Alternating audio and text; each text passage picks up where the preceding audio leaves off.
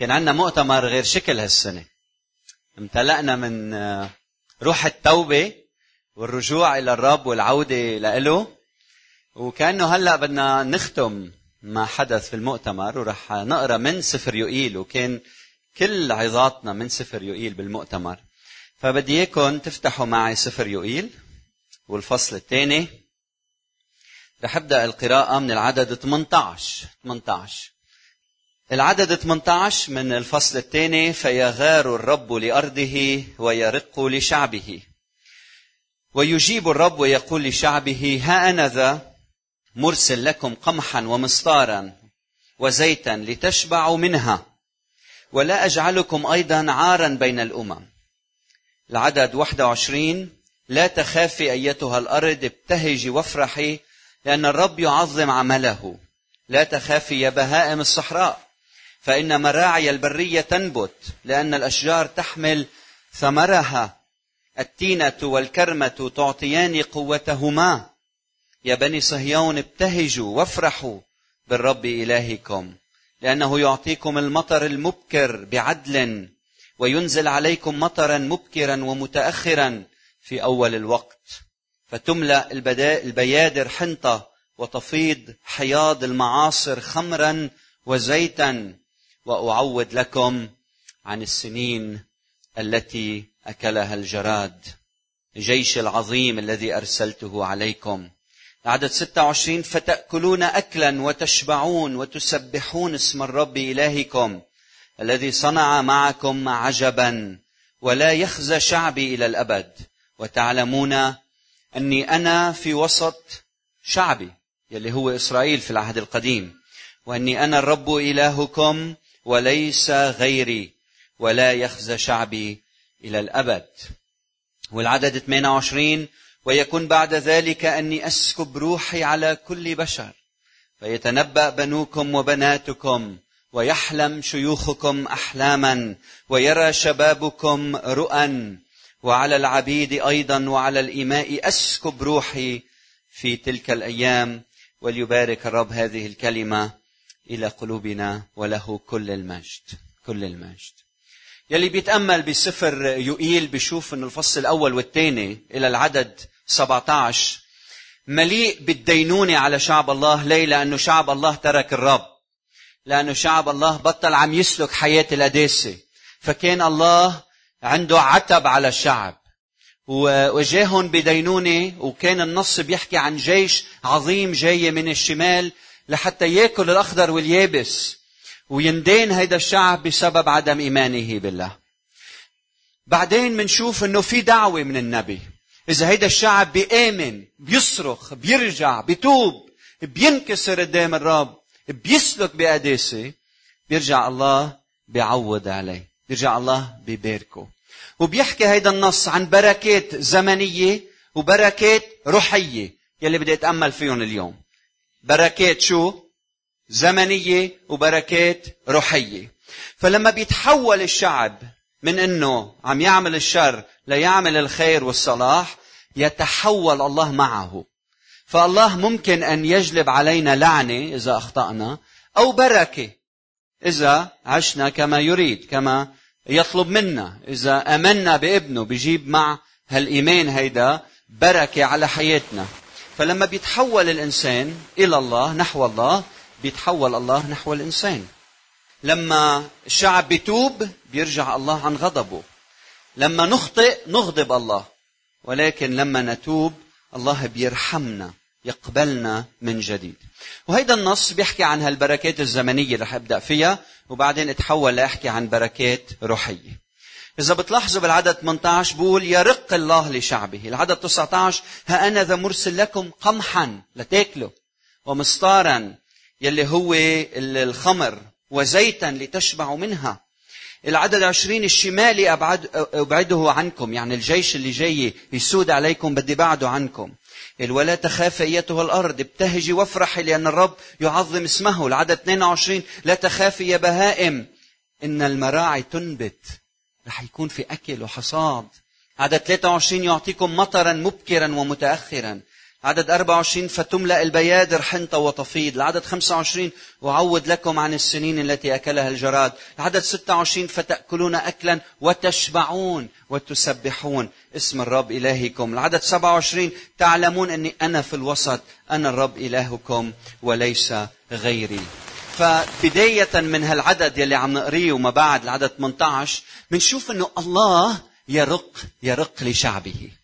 النص اللي قبل منه وما في وقت نقريه بنشوف إنه قدامه السماء بترتجف. قدامه الأرض بتهرب.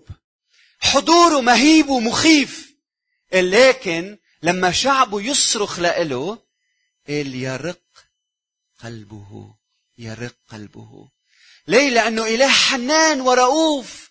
ما بيحب يدين الإنسان بيحب يخلص الإنسان. لأن ابن الإنسان لم يأتي لكي يهلك الإنسان بل يخلص الإنسان. فلما الإنسان يلتفت لإله قال قلب إلهنا يرق. إلهنا مش مثل الإنسان.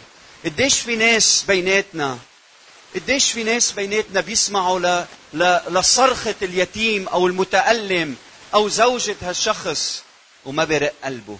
صح؟ قديش في قلوب قاسية بيناتنا؟ إلهنا مش هيك. إلهنا عنده قلب قلب رقيق جدا. بقول إذا تواضع شعبي الذي دعي اسمي عليهم إل وصلوا وطلبوا وجهي وعادوا عن خطاياهم قال إني أسمع من السماء وأغفر خطيتهم وأبرئ أرضهم.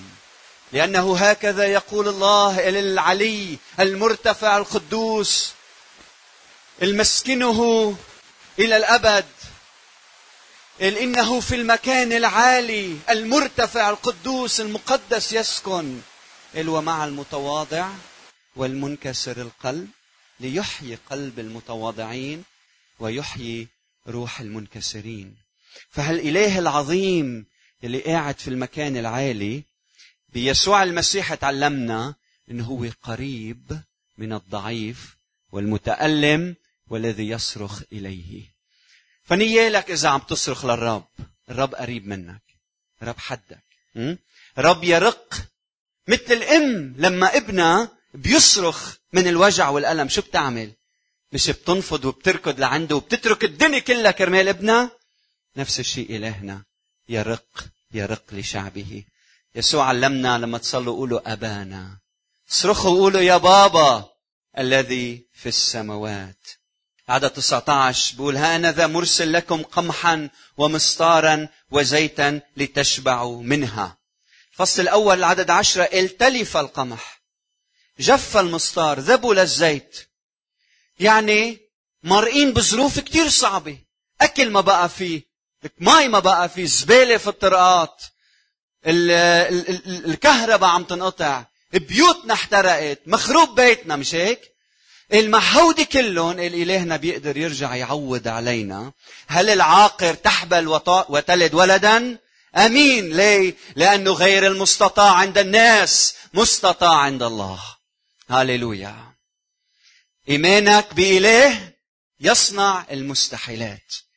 فلما الشعب شاف إنه الجراد اكلوا وما بقى في حياة وعدهم إذا بتوبوا وبترجعوا لعندي برجع بعطيكم الحياة.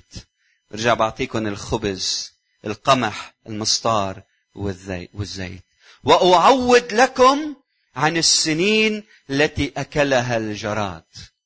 حلوة هاي. يعني الرب عم بقول بدي اعوض عليكم شو خسرت بيتك؟ بدي اعوض عليك. خسرت عائلتك مفككة؟ لما تيجي لعند يسوع بدي اعوض عليك. وارجع اجمع العيلة وتتحد العيله تحت راية يسوع المسيح.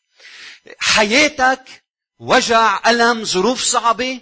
في وعد لما بنرجع لعند الرب الرب بيرجع بيعوض على السنين يلي أكلها الجراد. وهيدي السنين مهمة. انتبهوا ما بدنا ننساها. في شاب كان عايش بيناتنا بحرب لبنان ال 15 سنة اللي عشناها. سو بوسط الحرب ما بقى عنده شيء. فضب هالشنطة وسافر على أمريكا. وبهالظروف الصعبة اللي كان عم بيعيش فيها لما راح لهونيك ذل وبهدلة وشغل وعذاب وصار شوي وشوي يترقى ويمشي أموره وتتظبط أموره ويتكل على الرب. وبعدين اليوم صار عنده إذا بدكم وحدة من أكبر المؤسسات بأمريكا وهو لبناني. فهيدي الأمور الصعبة يلي مرق فيها الرب عوض على الأمور هيدي واللي أكلها الجراد ببركات وببركات وببركات. وكانه الرب عم بيقول لنا بهيدا النص إنه نحن يلي عم نمرق بظروف صعبة بالحياة. انتبهوا هالظروف مهمة. هالظروف مهمة. لأنه لما يجي الوقت اللي فيه ربنا بده يباركك وبده يعوض عليك اتذكر هيديك الأيام. فالرب ما عم بيقول لنا الأمور الصعبة يلي مرقت بحياتنا. لا عم بيقول جيبها حطها بمحضر الله حتى تحت سلطان الله. لحتى لما يجي اليوم يلي فيه الله بده يباركك تتذكر هيديك الأيام. بدي أقول لك اليوم إنه المواقف في حياتك يلي إلها أكثر تأثير وفعالية بحياة الآخرين المواقف اليوم يلي بتاخدها يلي بتأثر بحياة غيرك. وهي مواقف فيها نضج كامل سببها وأساسها ظروف صعبة مرقت فيها أساسا. يلي الرب علمك من خلال هالظروف إنك تقدر تساعد غيرك وتوقف بقرب غيرك. أنت اليوم ما أنت عليه بسبب الظروف الصعبة يلي مرقت بحياتك. صح؟ نحن ما بدنا الظروف الصعبة لكن الرب بيشكلنا وبيجملنا والرب بيسمح لهالأمور تصير بحياتنا لحتى ننضج بالإيمان لحتى نعرف قيمة اللي عنا. ليش الأم يلي ما بتجيب أولاد؟ ولما الرب طعمها ولد عندها تقدير أكبر لهالولد من الأم يلي بتجيب أولاد بشكل طبيعي ليه؟ لأنه بتعرف قيمة إنه يكون عايشة من دون ولد. فهيدي الظروف الصعبة اللي عم نمرق فيها مش تننساها. هيدي الظروف لحتى نحطها قدام الرب. لحتى نقول له يا رب من خلال هالظروف علمني ذكرني إنه بسبب معصية الإنسان نحن وصلنا لهون. بسبب القتل والشر والكراهية. نحن وصلنا لهون، صح؟ يعني إذا في حب وسلام وفرح وغفران في بركة. في بركة. في بركة على حياتنا كلها. لما نبلش نحضن بعض ونحب بعض ونتصالح مع بعضنا البعض. وإذا بنعمل العكس ما تنسوا اللعنة. ما تنسوا الجراد. عم بقلنا بكلمته. ما بدي اياكم تنسوا بدي اياكم تجيبوا كل هالظروف الصعبة وتحطوها تحت غطاء إلهي ولما ترجعوا لعنده أنا بدي بارككم بدي بارككم وتعلمون أني أنا في الوسط. وتعلمون أني أنا في الوسط. من هنا البهجة. من هنا الفرح. هون الاكتفاء. هون السعادة الحقيقية إنك تعرف إنه إلهك هو في وسط عائلتك إلهك في وسط كنيستك. إلهك في وسط حياتك. المال ما بيعطيك البهجة البيت ما بيعطيك السعادة. يلي بيعطيك الفرح الحقيقي أن تدرك أنه الإله ترك المجد وإجا يعيش بيناتنا. إجا أنه يعيش في وسط حياتك بيسمع ل... ل... ل... لصوتك لكلمتك لأنين قلبك لصراخك. هو في الوسط. وتعلمون أني أنا في وسط في وسط في وسط شعبي. فلما بيقول وتعلمون أني أنا في وسط شعبي عم بيقول أنه كل شيء عم بيصير معك لتتذكر أنه أنا في الوسط ها؟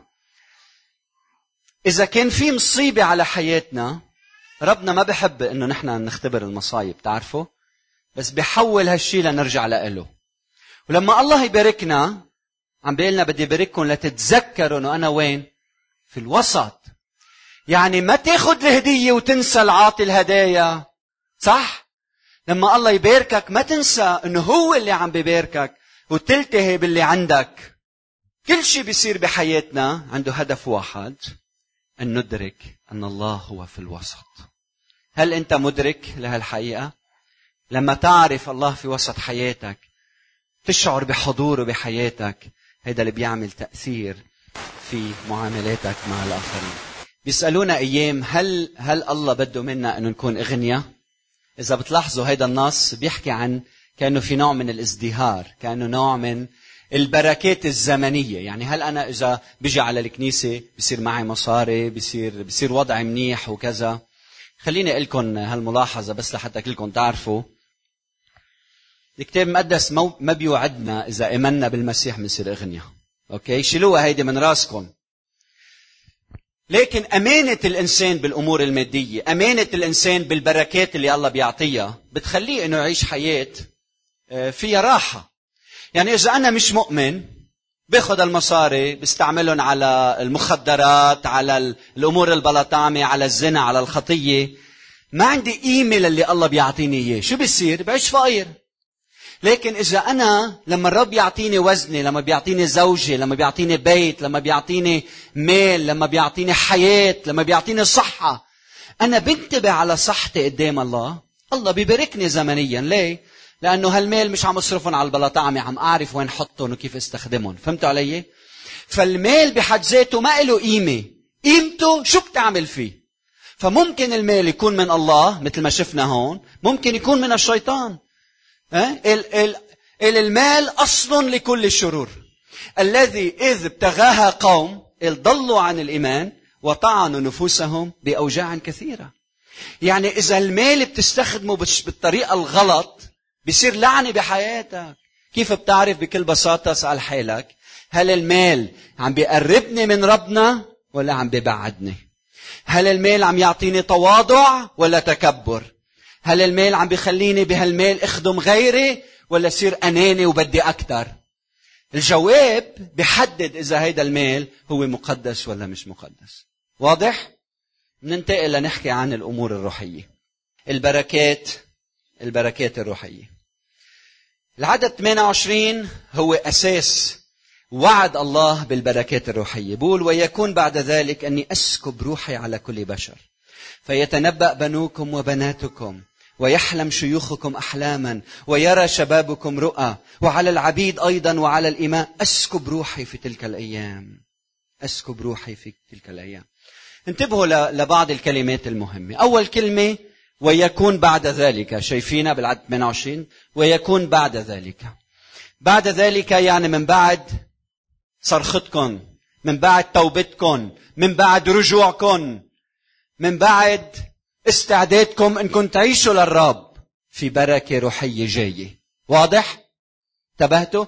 ففي بعد ذلك إذا ما بنعمل هيديك ما بنحصل على هاي. بعدين إني أسكب روحي. منع المطر بالفصول اللي قبل صار في جفاف روحي ومادي وكل شيء.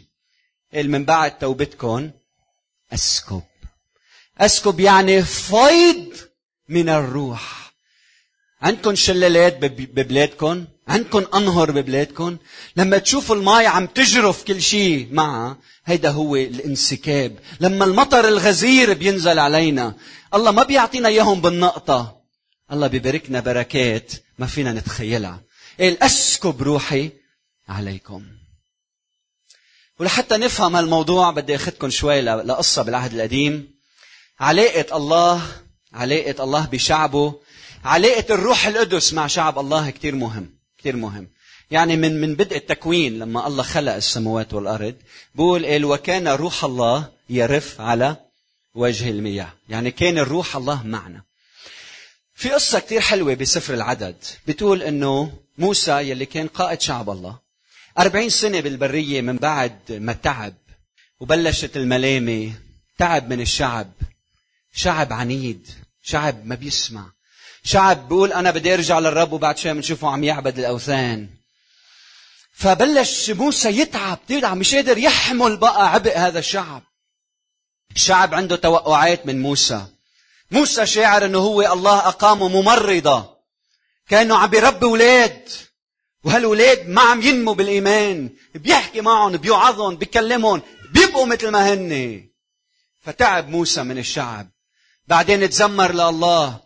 إنه يا رب شو بدك مني؟ ليه عم تعمل معي هيك؟ الشعب ما عم يتغير. قال له الرب بدي إياك تجمع السبعين شيخ وتلاقوني على خيمة بخيمة الاجتماع. فراحوا دعي السبعين شيخ من شيوخ إسرائيل شعب الله في القديم واجتمعوا مع بعض في خيمة الاجتماع. نزل الرب عليهم والرب شال من روح الروح يلي على موسى لأن موسى كان ممتلئ من روح الرب شال من هيدا الروح ووزع على السبعين شيخ لحتى هالسبعين شيخ يساعدوا موسى بالخدمة وبقيادة الشعب. من بعد ما حل الروح القدس في شيخين ما سمعوا نداء موسى. بسفر العدد الفصل 11 شو صار فيهم هاو؟ موسى دعا السبعين شيوخة إجوا السبعين بقي شيخين. هاو شيخين ما إجوا على خيمة الاجتماع. لما حل الروح القدس على السبعين شيخ وتنبوا بقي شيخين. ما إجوا. شو صار فيهم هودي الشيخين؟ مين بيعرف؟ ماتوا؟ لا حل الروح القدس عليهم. وتنبوا هن حتى ولو ما كانوا بخيمة الاجتماع. يشوع يلي هو تلميذه لمين؟ لموسى يلي من بعد موسى هو رح يقود الشعب. قال من حدثته قال له قال له لموسى قال له اردعهما قال له يا سيدي موسى اردعهما. يا أخي كيف عم يتنبهوا وأنت مش عاطي الاوامر بيقول له موسى يا ليت كل شعب الرب هم يكونون أنبياء.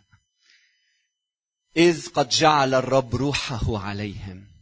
فكان طلبة موسى إنه كل شعب الله يكونوا شو؟ أنبياء للرب. الفصل 12 مريم وهارون بيجوا بيعتبوا لموسى. إيه عفوا قبل ما يجوا. بينهم وبين حالهم بيقولوا يا عمي شو الله ما بيحكي إلا مع موسى؟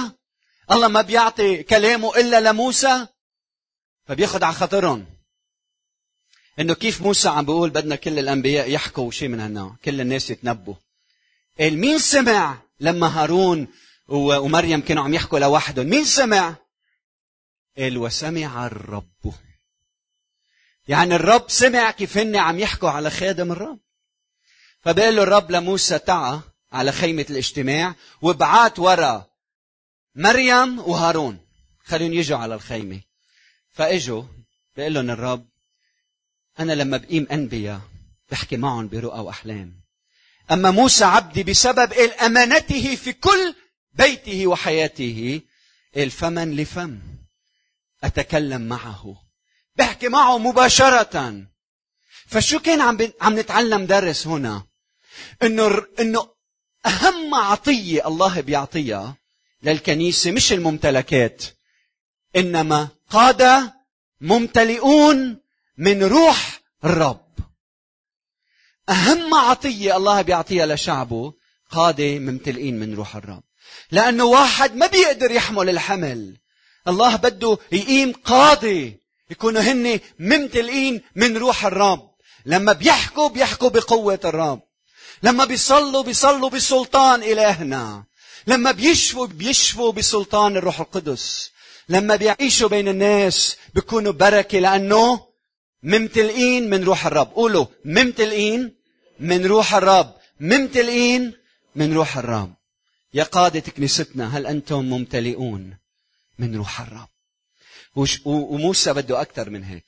موسى قال يا ليت كل شعب الرب يتنبأ. يعني موسى حلمه مش بس سبعين قائد وشيخ. كل شعب الرب يكون ممتلئ من روحه. في أمين؟ حدا حدا عنده هالشغف إنه يكون ممتلئ من روح الرب؟ من الشعب؟ هل شعبنا كله ممتلئ من روح الرب؟ فهيدا الوعد بالعدد 28 يكون بعد ذلك أني أسكب روحي على كل بشر. يا ريت عندي وقت أشرح لكم إياها بس اليوم ما في كثير وقت. قال يتنبأ بنوكم وبناتكم خلينا نوقف عليها. قال لما أسكب روحي عليكم مين يلي بيتنبأ؟ أنتو؟ قال اولادكم يعني لما أنت يا ست يا أم يا بي توب وترجع للرب وتمتلئ من روحه هيدا بيكون بركة على أولادك على حياة أطفالكم إذا بدك خير أولادك ارجع لعند الرب. إذا بتحب أولادك توب قدام الرب. واسمع نداءه وارجع لعنده وامتلئ من روحه. إذا أنتوا يا آباء بتحبوا القتل أولادكم رح يحملوا السلاح. إذا أنتم يا أباء بتكرهوا بعضكم البعض وبتتصارعوا بالبيت رح يكرهوا العالم. أنتم مثال أولادكم تضحكوا إذا بالكم جبنا خينا شرب العيرنا. مسبح حطيناه عنا بالبيت ليتسبحوا أولادي تعرفوا شو أول لعبة أولادي لعبوها؟ جننوني صورتهم. مين بيعرف؟ مين قال مامولي أكبر زقفة بيطلع له.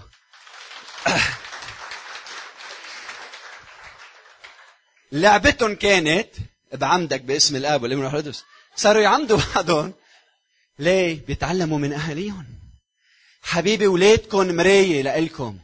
إذا بيضربوا بعضهم بالبيت هل بتضربوا بعض؟ هل بشوفوا عنف بالبيت؟ إذا بيتصرفوا بطريقة غريبة هل لأنه في إهمال من الأهل؟ إلا لما ينسكب الروح لما شعبه بيتوب إلى الأبناء.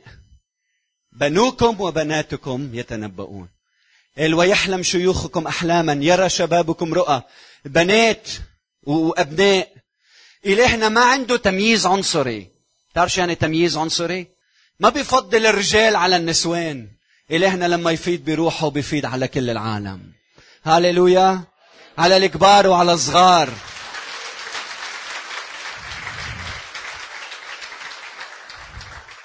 أنت إلك نفس القيمة قيمة الرجل.